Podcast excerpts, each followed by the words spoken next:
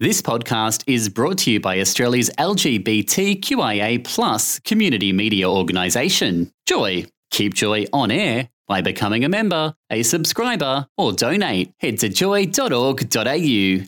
Joy, a diverse sound for a diverse community.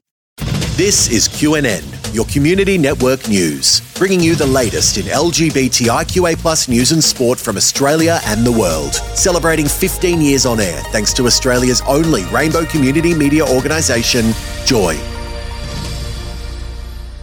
Hi there, I'm Matthew Wade and this is your QNN update.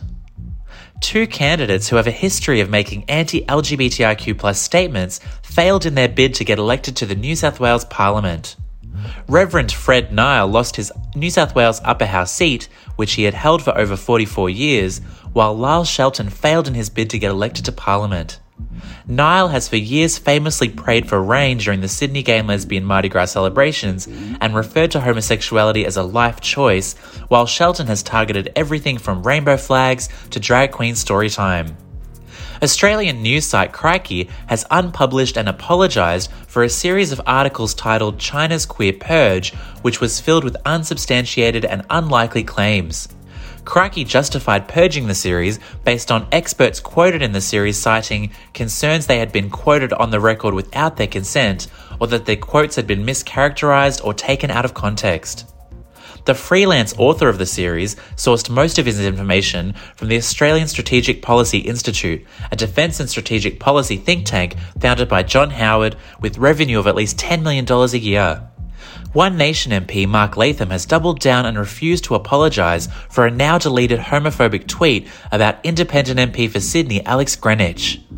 The tweet sparked outrage, and politicians across the board, including his own party leader Pauline Hanson, have condemned him.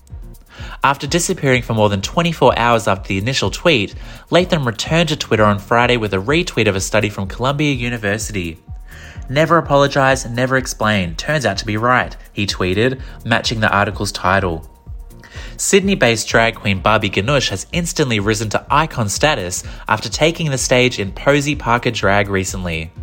Posie Parker has climbed to national infamy over the past two weeks for parading around Australia and New Zealand on her national tour to promote anti trans propaganda. Barbie Ganush, clad in a hot pink power suit emblazoned with the words adult human drag queen, was serving Posie Parker realness. And national lobby group Just Equal Australia has called on Foreign Minister Penny Wong to speak out against Uganda's sweeping new laws against LGBTIQA people.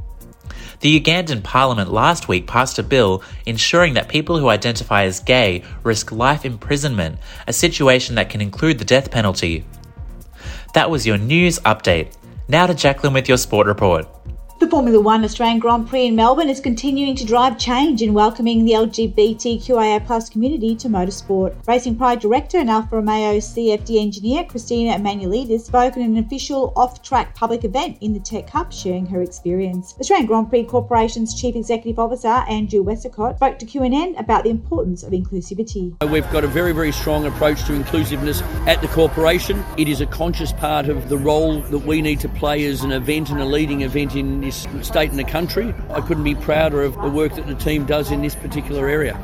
Zander Murray, Scotland's first openly gay male footballer since Justin Fashanu in the 1990s, spoke on Joy 94.9 Sideline Extra Time about the positive impact he's having on future generations. The 31 year old striker says the strip he wore when he came out publicly and scored his 100th career goal with Gala Fairydean Rovers is now a museum piece in the National Football Museum in Manchester. When I knew I was gay and there was no role models like me, I knew how tough it was. But now to help other young people, when if they're going in that museum and they can see my strip and be like, oh, there is someone like me it means the world. English football team Truck United is the first all trans masculine team to play a football match against a cis men's team in Europe. The match took place on Trans Day of Visibility against Dulwich Hamlet in front of a crowd of 500 supporters in London. And it is reported that while speaking at an event in Perth, AFL CEO Gillon McLachlan revealed players in the men's code are not publicly coming out due to the pressure of being the first in the league. Pride Cup CEO Hayley Conway responded saying Pride Cup is ready to walk the journey with the AFL to create safer environments for players to come out. Thanks, Jacqueline. That's what's making news in the LGBTI QA community this week. The QNN team will be back here next week, or you can find us wherever you get your podcasts. Just search for QNN. I'm Matthew Wade. QNN was recorded at Joy, a diverse sound for a diverse community. Tune in to Joy 94.9 FM in Melbourne, joy.org.au, or via the Joy app. QNN is distributed across the Community Radio Network with thanks to the Community Broadcasting Association of Australia. Thanks for listening to another Joy podcast brought to you by Australia's LGBTQIA plus community media organisation, Joy. Help us keep Joy on air. Head to joy.org.au. Joy, a diverse sound for a diverse community.